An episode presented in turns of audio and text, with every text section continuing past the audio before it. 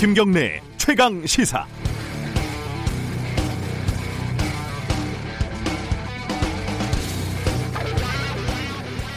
이른바 검언 유착 의혹 사건 당사자인 채널 A 이동재 기자가 전 기자죠. 전 기자가 구속이 됐습니다.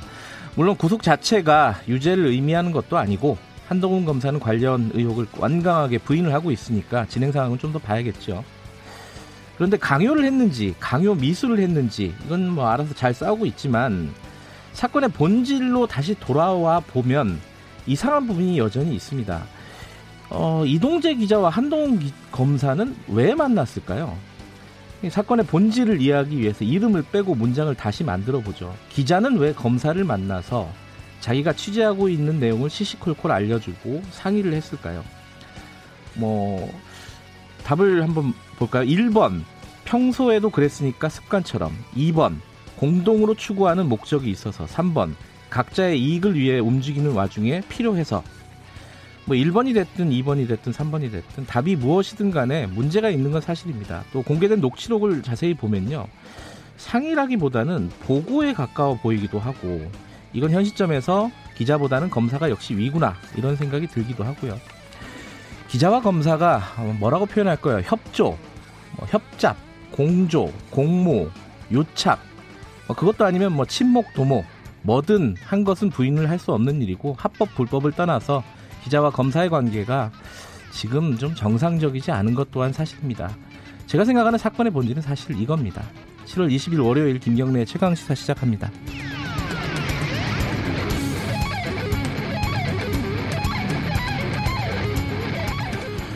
김경래 최강 시사는 유튜브 라이브 열려 있습니다. 실시간 방송 보실 수 있고요. 문자 참여 기다립니다. 짧은 문자는 50원, 긴 문자는 100원 들어갑니다. 샵 9730으로 보내주시면 됩니다. 스마트폰 콩 이용하셔도 좋고요. 어, 오늘 1부에서는요. 미래통합당 쪽 얘기를 먼저 들어보죠. 채널A 전 기자 구속과 관련해서 김기현 의원 만나서 얘기 들어봅니다. 2부에서는요. 부동산 문제 어, 오늘은 더불어민주당 김두관 의원과 이야기 나눠보겠습니다.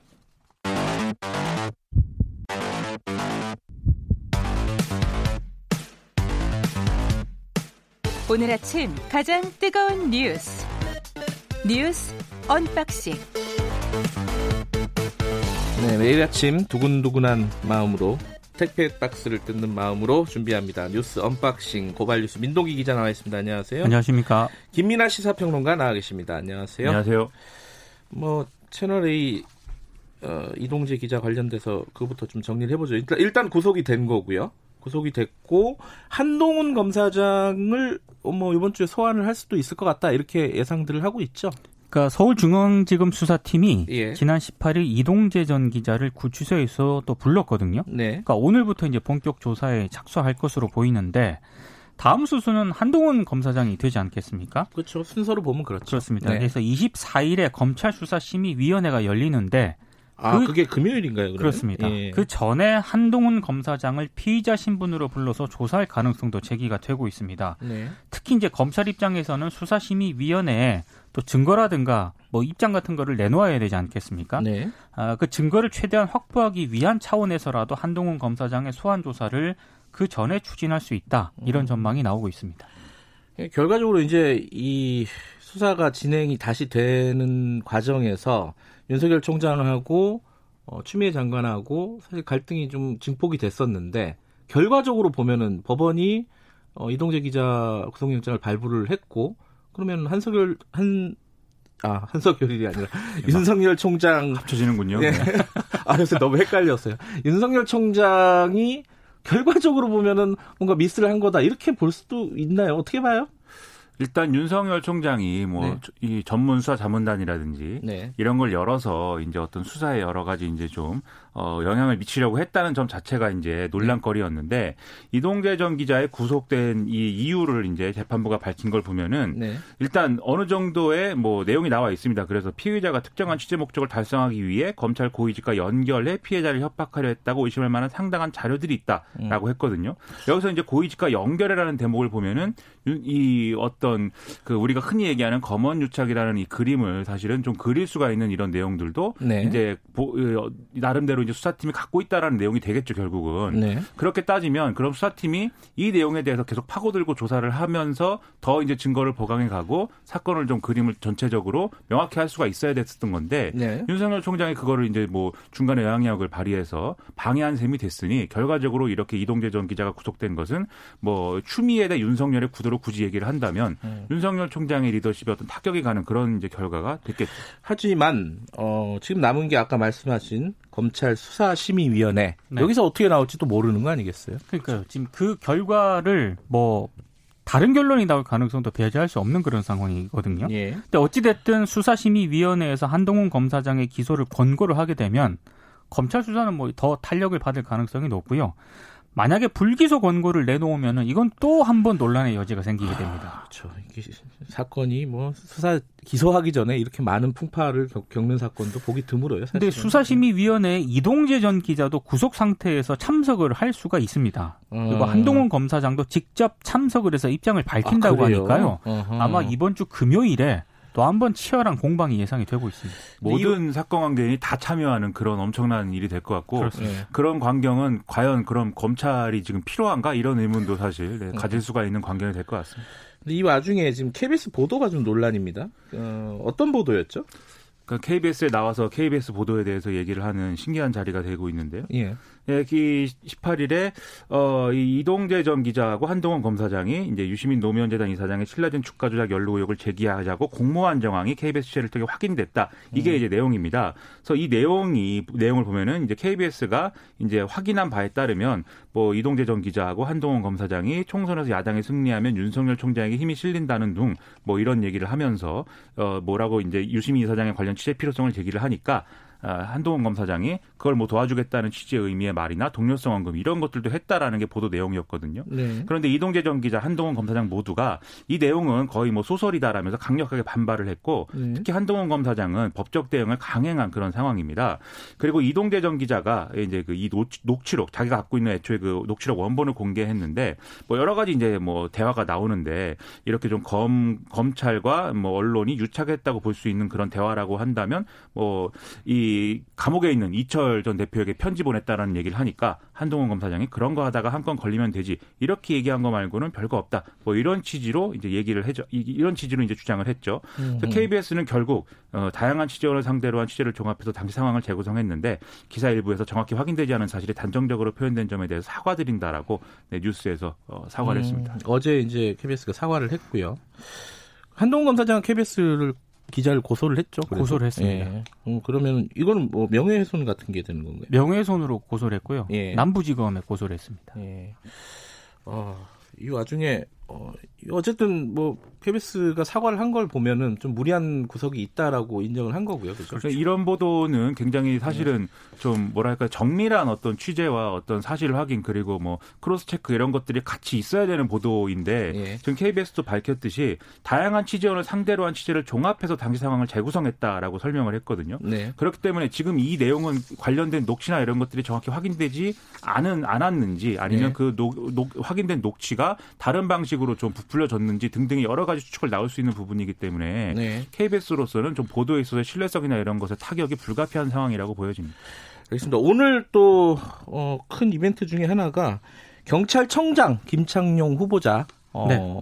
인사청문회가 예정이 돼 있죠. 10시에. 예, 여기서는 아무래도 뭐 박원순 전 서울시장 관련된 얘기가 나올 수밖에 없을 것 같아요. 그 어제 김창룡 후보자가 국회 행안위 소속 의원들에게 인사청문회 서면 질의 답변서를 보냈거든요. 네. 아, 박원순 시장 성추행 수사에 대해서 피고소인이 사망한 경우에는 검찰 사건 사무규칙 규정상 네. 공소권 없음 의견으로 송치해야 한다. 이런 입장을 원칙적으로 밝혔고요. 네. 다만 진실 규명을 위한 서울시 민관 합동 조사 등의 조사에 대해서는 적극 협조하겠다. 이런 입장을 밝혔습니다. 근데 어제 본인이 이제 성추행 피소 사실을 언제 이제 보고를 받았느냐? 네.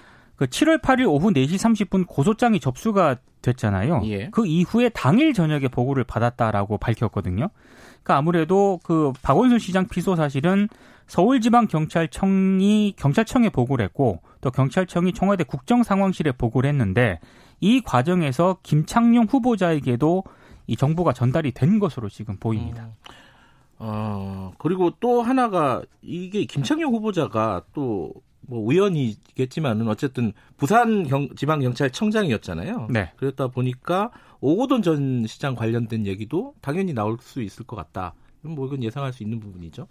그렇죠. 이제 오거돈 전 시장 성추행 수사 관련해서 어 지금까지 뭐 어떤 진행된 내용이나 이런 것들이 뭐 별로 이제 많이 없다 이런 진행 이적들이 그렇죠. 있거든요. 그 그래서 지적. 그것과 예. 관련된 어떤 질이나 이런 것들이 나올 것인데 뭐 김창룡 후보자가 답할 수 있는 내용이 뭐 그렇게 많을 건가 이런 음. 건 사실 잘 모르겠습니다. 그래서 굉장히 그 미래통합당 입장에서 공세적으로 뭔가 질의를 하고 이게 박원순 전 시장 건도 그렇고 그런 것들에 대해서 김창룡 후보자가 원론적인 답변을 하는 그림이 계속 반복되면서 뭔가 그거에 대해서 또 여당이 방어를 하려고 나서는 뭐 이런 충돌이 계속 이뤄지지 않을까 이렇게 음. 좀 추정이 됩니다. 지금 박원순 시장 관련된 수사는 어디까지 진행이 된 건가요? 그 성북 경찰서가요. 예. 고한석 전 서울시장 비서실장을 시작으로 서울시 관계자 5명 가량을 참고인으로 불러서 조사를 했고요. 네.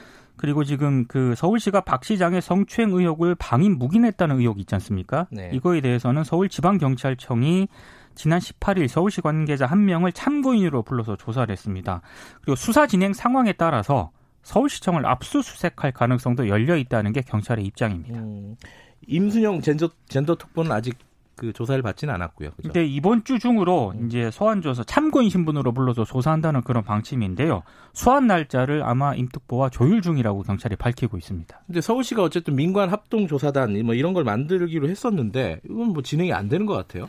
그 민간 합동 조사단을 만들었는데 네. 이 고양이에게 생선을 맡기는 것이다 이런 비판이 나오니까 네. 사실 그러면 관은 빠지고 민관 위주로만 이제 조사위원을 구성하겠다 이렇게 밝혔음에도 이 신뢰 회복이 안 되고 있는 것이죠. 음. 그래서 이제 여성 단 체들에게 이, 이 민간 위원회 어떤 위촉이나 이런 것들을 요구를 했지만 여성 단체들이 이제 좀 믿을 수 없다. 애초에 민간 합동 조사단을 꾸린다는 것 자체가 믿을 수가 없고 또 서울시가 계속 이 피해자에 대해서 뭐 피해 호소 여성이라든지 이런 말을 통해서 이 일종의 2차 가해를 음. 저지르고 있기 때문에 네. 이 응하기가 뭐 불- 응할 수가 없다라는 취지의 입장으로 지금 일관하고 있다 이렇게 볼 수가 있겠습니다.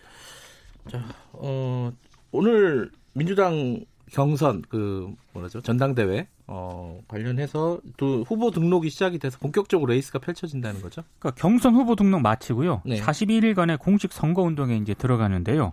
이낙연 의원은 첫 일정으로 오전에 현충원 참배, 후보 등록을 마친 다음에는 경남 김해 봉화마을로 찾아가서 노무현 전 대통령 묘역을 참배할 예정입니다. 그리고 김부겸 전 의원은 오늘 실무진이 후보 등록을 하고요.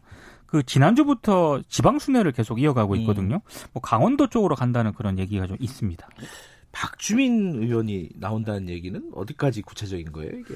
그 제가 사실은 소문은 그 며칠 전부터 있긴 했는데 이제 보도가 나오기 시작한 게 이제 그제 어제인 것 같습니다. 네. 그래서 어, 박주민 의원도 이제 대표 출마를 지금 고심 중이다라는 것과 함께 뭐 이재정 이제 의원이 최고위원에 출마하는데 가서 음. 이제 뭐 논의를 했다 뭐 이런 음. 얘기까지 보도가 같이 되고 있는데 네. 갑자기 박주민 의원은 왜 그러냐 뭐 여기에 이제 좀 뭘왜 그래요? 네, 의문이 제기되지 않겠습니다. 물론 누구나 나올 수 있죠. 네. 근데 이낙연 대 김부겸이다 이렇게 다들 이제 생각을 했는데 삼파전이 될 수도 있다. 그렇죠. 어, 예. 왜 나오는 거냐에 대해서는 아무래도 이제 좀 서울시장 보궐선거나 이런 것과 관계 돼 있는 게 아니냐 이런 이제 음. 예상들이 있는데요.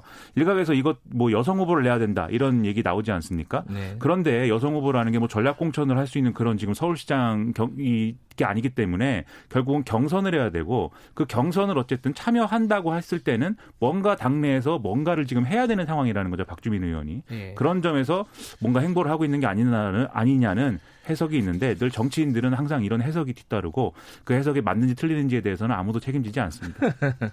그 이재명 지사가 사실 이제 지난주에 대법원에서 기사회생 뭐 본인은 기사회생이라고 생각은 안 하겠죠. 어쨌든 승리하면서 네. 어, 무죄를 받은 무죄 취지의 판, 어, 파기환송이 되면서 요번 전당대회에도 뭔가 어, 변수가 될 수 있지 않을까? 뭐 어떻게 해석하세요 이거는? 원래 이제 그 계속 이낙연 의원이 이제 지금 대권자로서 대세론을 계속 만들고 있기 때문에 네. 이걸 견제하기 위해서 장외주자들이 좀 견제를 이번 전당대회를 통해서 할 것이다라는 얘기는 쭉 나왔었습니다. 네. 그 대표적으로 6월 초에 정세균 국무총리랑 뭐 공간에서 김부겸 전 의원이 밥을 먹었는데 거기서 무슨 미락을 했다 뭐 이런 얘기가 나오고 물론 그 둘 다 이제 사실이 아니라고 했죠. 뭐 이런 것들이었는데 그래서 이재명 지사도 이번에 뭔가 김부겸 전 의원을 지지하는 하는 걸로 좀 견제를 하지 않겠느냐 이런 이제 어떤 얘기들이 나오는 거죠. 그런데 이게 실제로 따져보면 이재명 지사 입장에서 지금 전당대회를 겨냥해서 뭘 할 수는 없는 상황입니다. 그렇죠. 그리고 지금 당내 기반이 뭐 넓고 뭐 이래서 뭐 움직일 수 있는 세력이 많은 것도 아니고 그렇기 때문에